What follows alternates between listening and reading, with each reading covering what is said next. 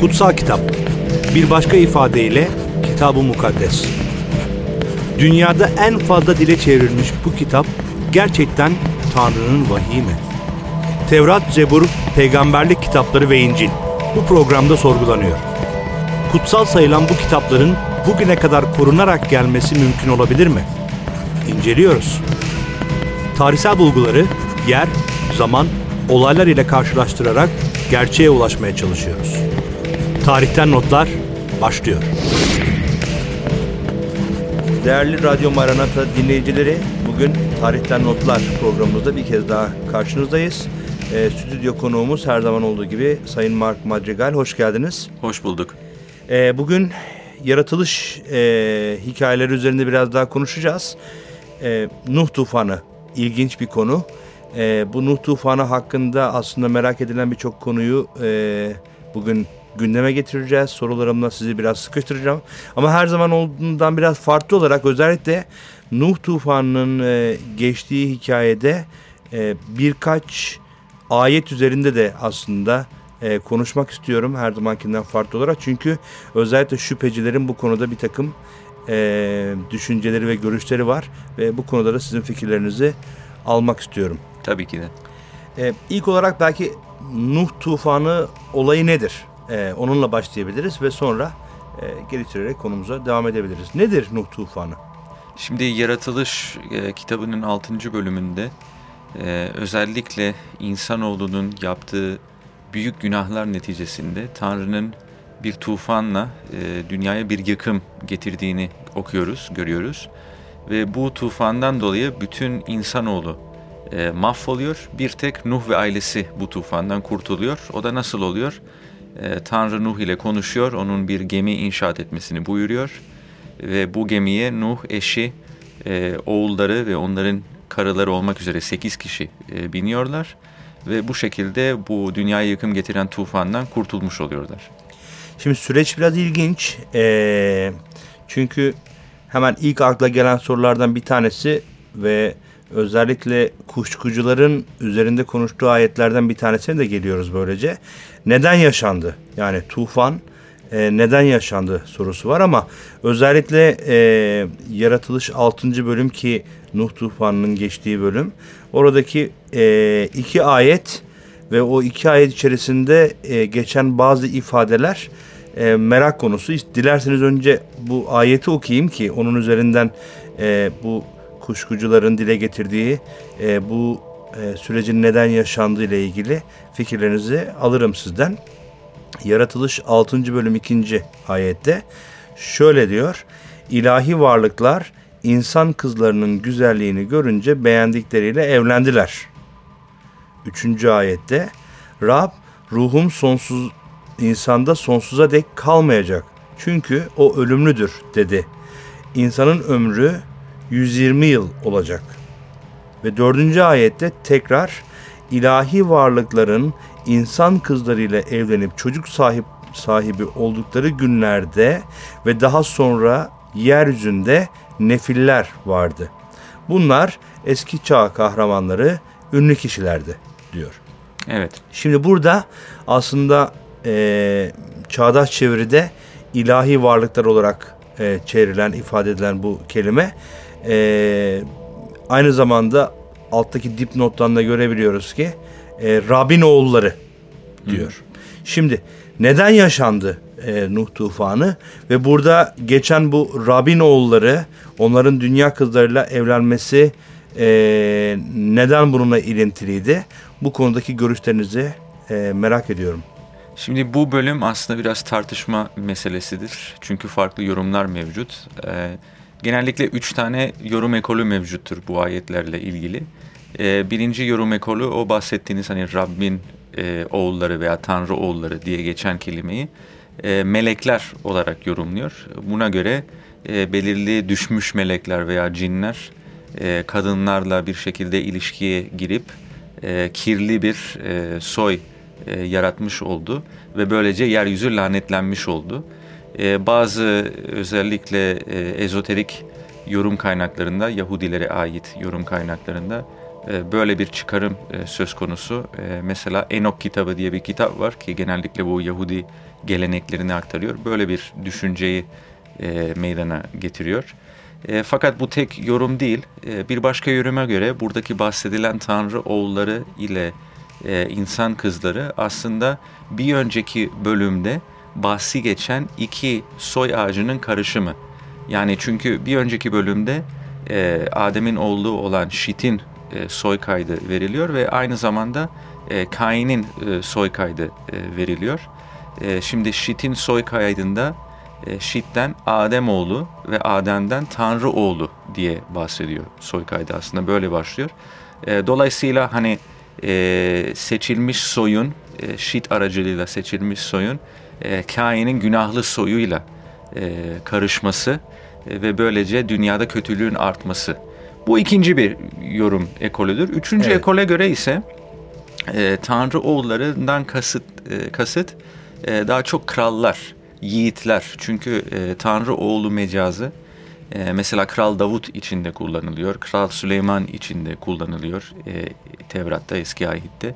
Dolayısıyla buradaki kasıt işte belirli e, kralların siyasi olarak çok güçlenmesi ve bu gücü e, kötüye kullanmaları, e, zor e, kadınları zorlamaları, onlarla yatmaları ve ahlaksızlığın yeryüzünde e, çoğalması.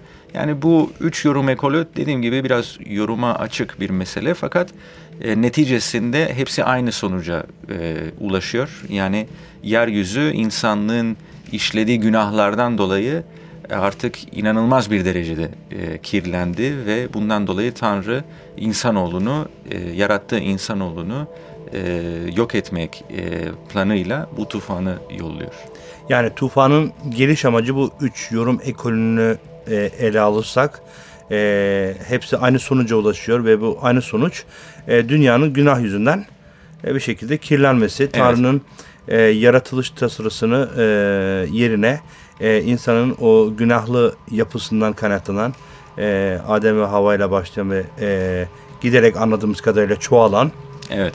Çünkü e, yeryüzünde e, bunun olduğundan bahsediyor ama şimdi tam aynı yerde bu ayetlerin devamında bir başka e, ilginç bir ayet var. Yine de kuşkucuların e, sık sık kullandığı ve e, aslında önemli bir soru.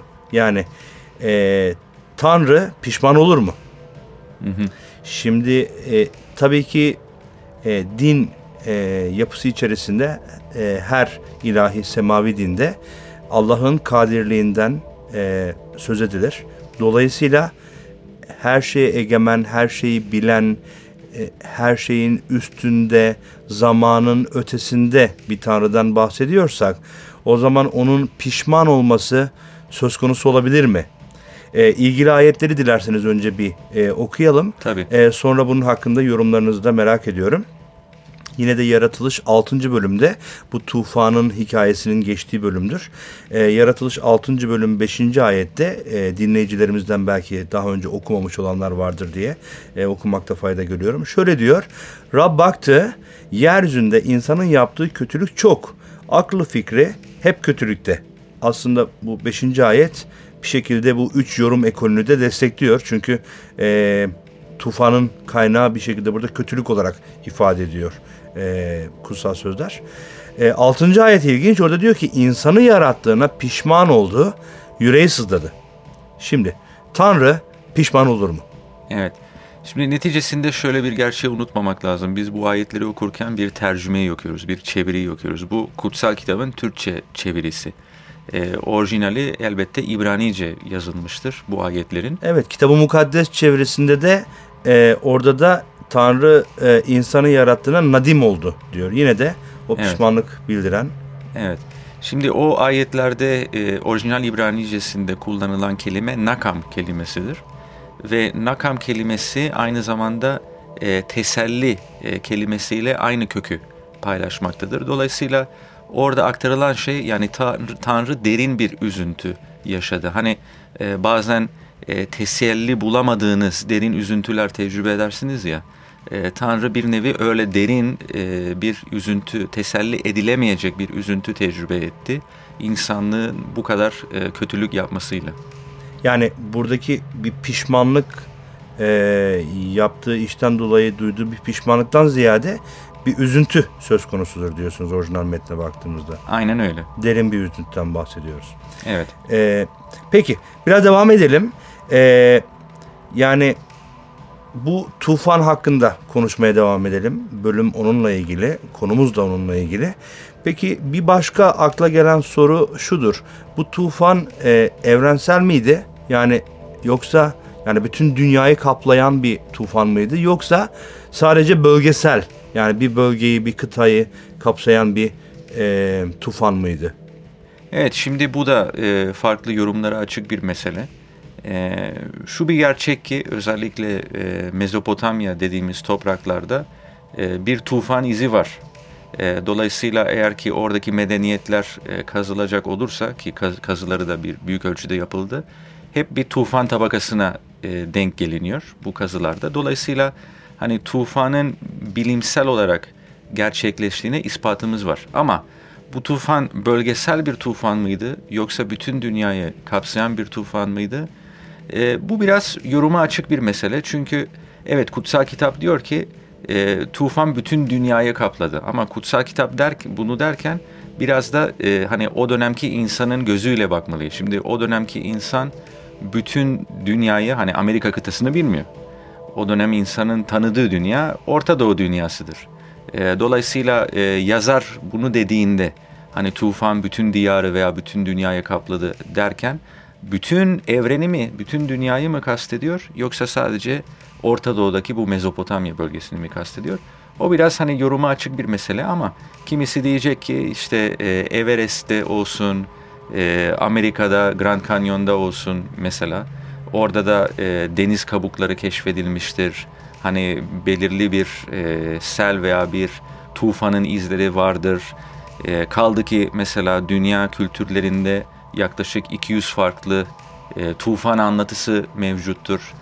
Afrika'dan tut, Avrupa'ya, Asya'dan tut, Güney Amerika'ya. Dolayısıyla bu argümanları kullanarak e, evrensel bir e, tufanı da desteklemek de mümkün. Yani her iki e, görüşü desteklemek mümkün. Şimdi e, bu noktada şey de aklıma geliyor bu e, tarihi bir takım şeylerden, donelerden bahsettiniz. Yani bu tufanın varlığı ile ilgili o zaman tarihsel bir takım e, donelerde var değil mi? Bunu biraz daha açabilir miyiz? Yani e, yani bölgesel ya da e, e, bütün dünyayı kaplayan bir tufan e, olmasıyla beraber bunu destekleyen bir takım e, argümanlar bugün e, elimizde var mı? Mevcut mu? E, şimdi e, tufanın olduğunu destekleyen argümanlar ve tarihi deliller mevcut. Ha, bu evrensel bir tufan mıydı yoksa yöresel bir tufan mıydı? Bu dediğim gibi biraz daha yoruma açık ama belki en önemli e, delil bunun için e, 1922 senesinde Irak'tı, Irak'ta Britanyalı bir arkeolog tarafından keşfedilen bir prizma. E, buna Weld Blundell prizması diyoruz ve prizma aslında bir krallar listesini oluşturuyor. E, Sümerli kralların bir listesi.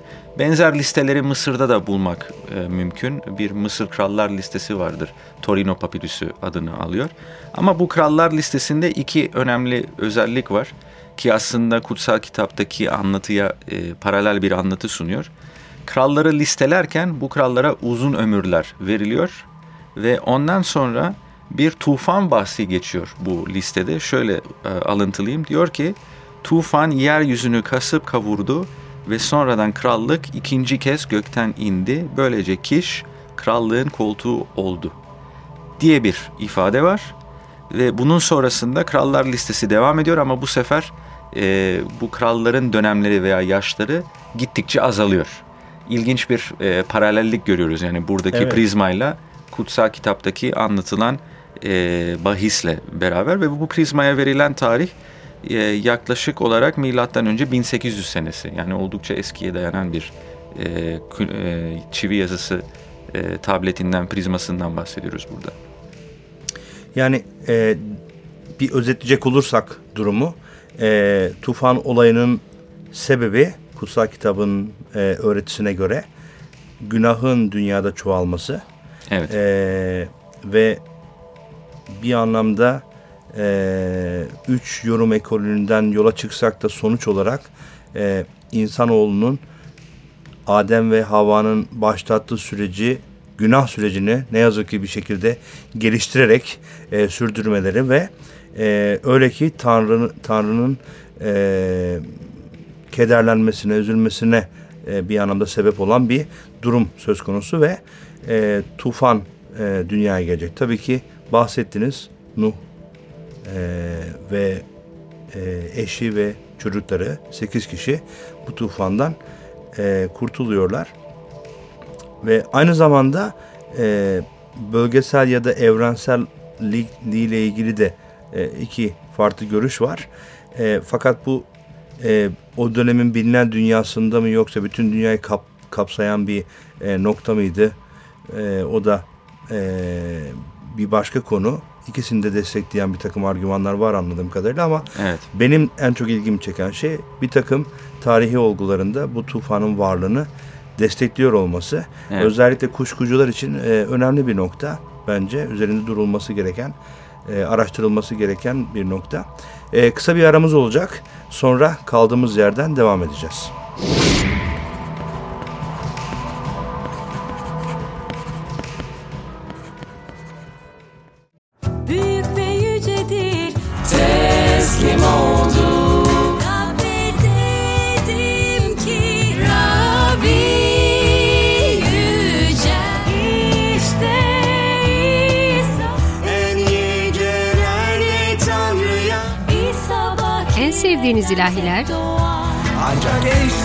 radyomaranata.com'da sizlerle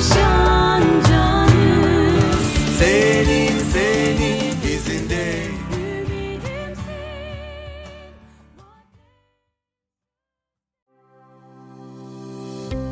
Düşüncelerinizi değiştiremiyor musunuz? Ya da kişiliğinizi? Yaşamın konu alındığı aile psikolojisi programımıza sizleri davet ediyoruz. Aile Psikolojisi programımız çok yakında sizlerle.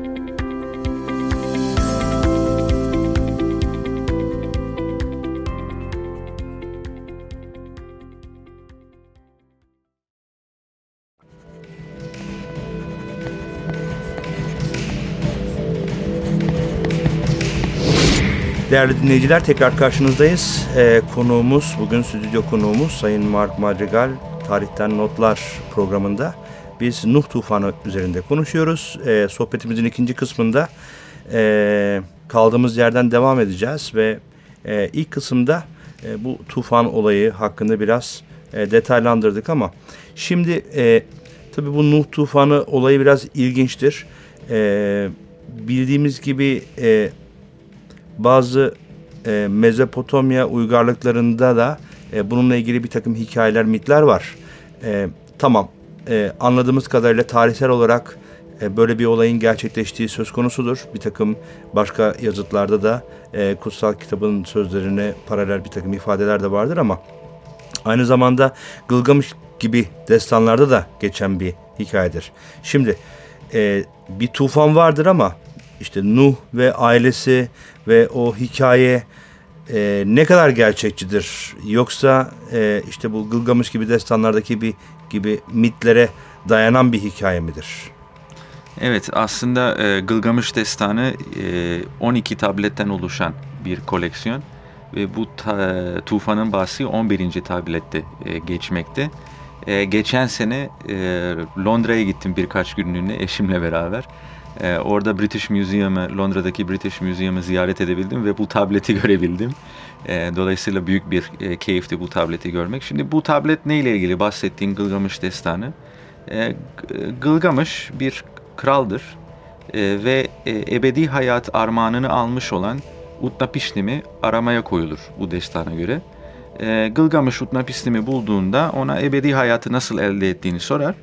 Utnapiştim işte eski dönemlerde büyük bir tufanın yaşandığını ve bu tufanın gelişinden onu haberdar eden bir tanrının olduğunu, e, Ea'nın kendisinden bir gemi inşaat etme, etmesini istediğini e, söyler. Ve bu gemiye Utnapiştim ailesi zanaatkarlar kır hayvanları biner e, ve e, 6-7 gün boyunca tufan sürer. Ama bu gemiyle beraber bu aile kurtulmuş olur. Evet Şimdi- çok büyük bir benzerlik var aslında. Evet aslında e, paralellikler var. E, ve sadece Gılgamış'la da bir, bitmiyor. Çünkü Gılgamış'tan daha eski bir destan var. Atrahasis'in destanı Akkad dönemine ait. E, bu Gılgamış destanını açıklayan tabletten e, yaklaşık bin sene daha eski e, bir tablet söz konusu. Ama gene benzer bir hikaye. Bu sefer kahramanın ismi farklı. E, At- Atraharsis e, ve bu sefer Atraharsis ailesiyle beraber hayvanlarla gemiye biniyor. Tufan başlıyor. 7 gün ve 7 geceden sonra tufan sona eriyor ve sonra Atraharsis tanrılara bir kurban sunuyor. Şimdi bunları gördüğümüzde tabii insan isteme, ister istemez kendisini soruyor. Yani acaba e, Tevrat'taki anlatı buradan mı geldi? Buradan mı ilham aldı Musa bunları yazarken yoksa bu başka bir şeye mi işaret? Ee, önemli olan husus şu. Evet bu hikayeler arasında benzerlikler var. Ama aynı zamanda birçok farklılık söz konusu. Ve bu farklılıklara bakar isek o zaman bu kavramı daha iyi bir şekilde anlayacağız. Birkaç örnek e, vermeme müsaade edersen. Ee, mesela e, bu e, kutsal kitaptaki anlatı ve Mezopotamya destanları arasındaki farkları şöyle sırala- sıralayabiliriz. E, Mezopotamya tanrıları insanların çıkarttığı sese karşılık tufanı yolluyor. Tevrat'ta ise Tanrı insanoğlunun yolsuzluğu ve günahından ötürü bu yıkımı gönderiyor. E, Mezopotamya'da tanrıları e, tufan tasarısını insanlardan gizlemek için bü- büyük bir çaba içerisinde. Tevrat'ta Tanrı açık bir şekilde bunu e, Nuh'a açıklar. E, Gılgamış destanındaki gemi küp şeklinde e, dengeli bir şekilde yüzmesi imkansız. Tevrat'ta bahsi geçen geminin ebatları günümüz gemilerine benzer. E, yüzmeye elverişlidir. Ve bunun gibi birçok e, fark e, söz konusu. Şimdi bunlarla ne söyleyebiliriz veya bunları nasıl yorumlayabiliriz? Birçok e, üniversite profesörüne göre e, mesela e, Birmingham Üniversitesi'nin eski profesörü Lambert ve e, Liverpool Üniversitesi Antik Diller Profesörü Alan Millard bunların içerisinde e, yer alıyor. Bunlar aynı olayın veya benzer olayın e, paralel birer anlatıları. Yani tufan basit bir mitten ziyade birçok kavimde ortak paylaşılan bir travmatik hatıra bıraktı. Ve bundan dolayı gerek Tevrat'ta olsun gerek Mezopotamya efsanelerinde olsun ve aradan önce bahsettiğimiz gibi e, dünya çapında 200'ü aşkın farklı kültürde benzer anlatıları bulmak mümkün. Yani aslında kutsal kitap ve bunlara aynı tarihi olayın bir paralel anlatısı olarak görmemiz lazım. Yani kanaatimce bu tufan gerçekten oldu ve bu tufan aracı e, tufan içerisinde gerçekten bir aile e, kurta- kurtarıldı. E, dolayısıyla ben e, kutsal kitabın tarihselliğine güveniyorum. E, bundan dolayı ve bence kutsal kitaptaki e, geçen bu hikaye basit bir mit değil.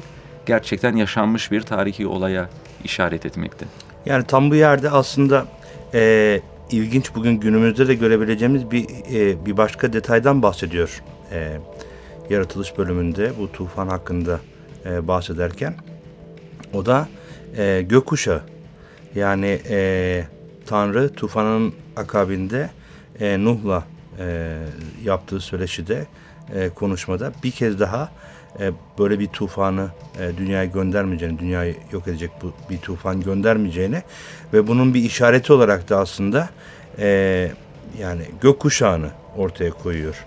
E, yani diyor ki e, yaratılış 9. bölüm 13. ayette yayımı bulutlara yerleştireceğim diyor. Yani bulutların arasındaki bir yaydan bahsediyor ki bu da bugün karşımıza çıkan gökkuşağı. Aslında hala süre gelen bir e, sonuç çünkü ne zaman şiddetli bir yağmur gelse e, arkasından bulutlar arasında bu gökkuşağı bugün de bizim gözlerimiz tarafından görülen bir olay. Bu anlamda ilginç bir detay olarak bizim karşımıza çıkıyor. Bu tarihsel gerçeklerle beraber aynı zamanda e, bugün karşılaştığımız bir başka durum. Peki son olarak belki e, yavaş yavaş programın sonuna da yaklaşıyoruz. Son olarak belki e, şundan da bahsedebiliriz. E, şu detaydan da. Yani tufan e, o, o dönemin şartları ve koşulları içerisinde beklenen bir olay mıydı? Yani daha önce e, bugün tarihsel kanıtlar arasında yahut da e, bilginiz ışığında daha önce işte bu, denli büyük bir fırtına, bu denli büyük bir e, sularla yeryüzünün kaplanması şeklinde ya da buna yakın e, bir durum var mıydı? E, ki hani bu tesadüf eden bir olay mıdır yoksa e, Tanrı tarafından gerçekten planlanmış ve gerçekleştirilmiş bir olay mıdır? E, bunun hakkındaki düşünceleriniz nedir? Yani daha önce böyle bir şeyle karşılaşıyor muyuz? Ya kutsal kitaptan anladığımız kadarıyla e, bu tufan öncesi yeryüzünde hiç böyle bir alamet, hiç böyle bir yıkım e, yaşanmamıştı. E, tamam hani e, zaman zaman özellikle bu medeniyetlerin bulunduğu e, bazı yörelerde e, Mısır'da Nil olsun veya e, Sümer Babil e, e, bölgelerinde ki Fırat ve Dicle nehri, nehirlerinin taş, taşlaması olsun oluyordu bunlar ama taşması olsun. Fakat e, hani bu derecede bütün diyarı veya bütün dünyayı e, felakete sürgüleyen büyük e, çapta bir şey ya şiddetli olmamıştı. yağmurlardan bahsediyor aslında. Evet, evet. E, dolayısıyla insanların beklemediği bir e, felaketti bu. E, ve aslında bu bizi biraz düşündürmeli. E, çünkü e, İncil aslında ikinci bir yıkımdan e, bahsediyor. Evet bir zamanlar e, dünya tufanla, bildiğimiz dünya tufanla yok edildi ama bir gün gelecek ki ateşle yok olacak.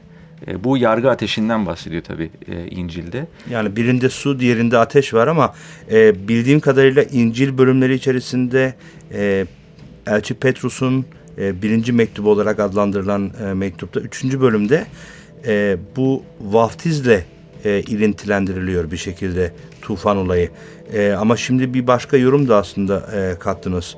E, bunun hakkında bir Hristiyan görüşü, bel, belirli bir Hristiyan görüşü ve bakışı var mıdır? Yani tufan e, Hristiyanlar için nasıl bir bağdır e, yeni ahit e, bölümleriyle? Şimdi aslında bununla ilgili e, farklı kilise babaların yazılarında da ve yorumlarında da e, bazı şeyler okuyabiliyoruz ama neticesinde Nuh neden kurtuldu? Nasıl kurtuldu bu felaketten? Çok basit. E, Nuh Tanrı'nın kelamına, Tanrı'nın sözüne güvendi. Ve Tanrı'nın kelamına güvendiği için bir gemide sığındı ve bu gemide sığınmasını sığınmasıyla beraber o yıkımdan, büyük felaketten kurtulmuş oldu. Aslında bu bizim için bir ders niteliği taşıyan bir mecaz, bir benzetme. Çünkü aynı şekilde biz de dünyanın sonunu getirecek o yıkımdan kurtulmak istiyorsak bizim kurtuluş yolumuz da aynı. Yani Tanrı'nın kelamına e, güvenerek e, İsa Mesih'e sığınmamız gerekir. Zaten 1. Petrus 3. bölümde bu vaftiz olayından bahsederken biraz o mecazı kullanıyor. Yani eğer ki biz gelecek olan yıkımdan ve yargıdan kurtulmak istiyorsak vaftiz neyi simgeliyor? E, kendimizi ölmeyi ve hayatımızı Mesih'e vermeyi. Yani kişi imanla Mesih'e sığındığında nasıl ki e, Nuh ve ailesi o gemide sığınarak tufandan kurtuldu, biz de gelecek olan yıkımdan ve yargıdan kurtulmuş olacağız. Petrus'un aktarmak istediği fikir o. Yani ilginçtir çünkü e, mesela Nuh aslında bir gemi ustası değil.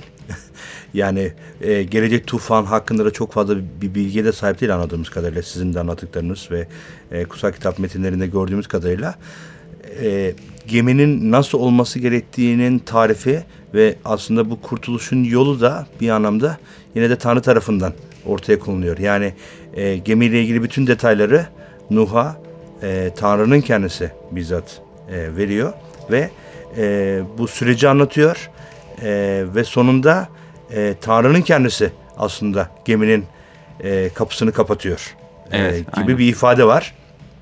Dolayısıyla e, bir önceki e, e, konumuzda Adem ve Hava üzerinde konuşurken de benzer bir e, e, şey ifade ile hatırlıyorum. O da e, Adem ve Hava'nın yapraklarla e, kendi ayıplarını örtmesiyle Tanrı'nın onlar için e, aslında belirlediği bir e, yani deriden bir giysi yaparak onların ayıplarını örtmesi durumu e, bugün insanların kendi çabasıyla kurtulmasıyla İsa Mesih e, Tanrı'nın sağladığı kurtuluş e, İsa Mesih giyinmeleriyle bunun sağlanabileceği üzerinde konuşmuştuk. Bugün de aslında konuştuğumuz konu içerisinde Nuh tufanı içerisinde de benzer bir paralellik e, sanki göze çarpıyor. Bir anlamda e, nasıl e, bu böylesi bir yıkımdan, böylesi bir e, sonuçtan kurtulabileceğini bilmezken e, Tanrı bir anlamda bunun tarifini e, Nuh'a vermiş oluyor. Bilmiyorum yanılıyor muyum? Evet yani aslında öyle. Ee, bu olaydaki kahraman aslında Nuh değil, Tanrı'nın kendisidir. Evet öyle Ee, görünüyor. çünkü Tanrı'nın kendisi bu talimatları vererek Nuh'u kurtarıyor. Ee, gemiyi inşaat etmesine vesile e, oluyor. Ee, dolayısıyla e, yol haritasını bir defa Tanrı'nın kendisi çizmiş oluyor. Ve bu yol haritasını benimseyerek, bu yol haritasını izleyerek Nuh ve ailesi kurtulmuş oluyor. Zaten e, biz buna bir şey diyoruz. Lütuf. Lütuf e, Tanrı'nın iyiliği yani hak etmediğimiz iyiliği e, anlamına geliyor. Ve bu lütuf e, İsa Mesih'te bize açıklanmıştır. Dolayısıyla biz e, tövbe ederek İsa Mesih'i benimsersek, ona iman edersek, onun çizdiği yol haritasını e, sahiplenirsek o zaman biz de nasıl Nuh ve ailesi tufandan e, bir zaman kurtulduğu gibi e, biz de ebedi yıkımdan da e, kurtulmuş olacağız. Peki çok teşekkür ediyorum. Ee, zamanımızın sonuna geldi. Ee, seyircilerimize veda etmeden önce e, bugünkü konumuz Nuh tufanıydı. E, tufanda neler yaşandı, e, orada geçen ve kuşkucuların e, ön planda tuttuğu ayetler üzerinde konuştuk. E, tufanın nerede ve nasıl olduğu üzerinde konuştuk. Bugüne yansımaları ve tarihteki bunun e, kalıntıları ve belirtileri üzerinde konuştuk. E, değerli konumuza çok teşekkür etmek istiyorum. Bir sonraki programda tekrar görüşmek dileğiyle esenlikli bir zaman hepinize diliyorum. Hoşçakalın.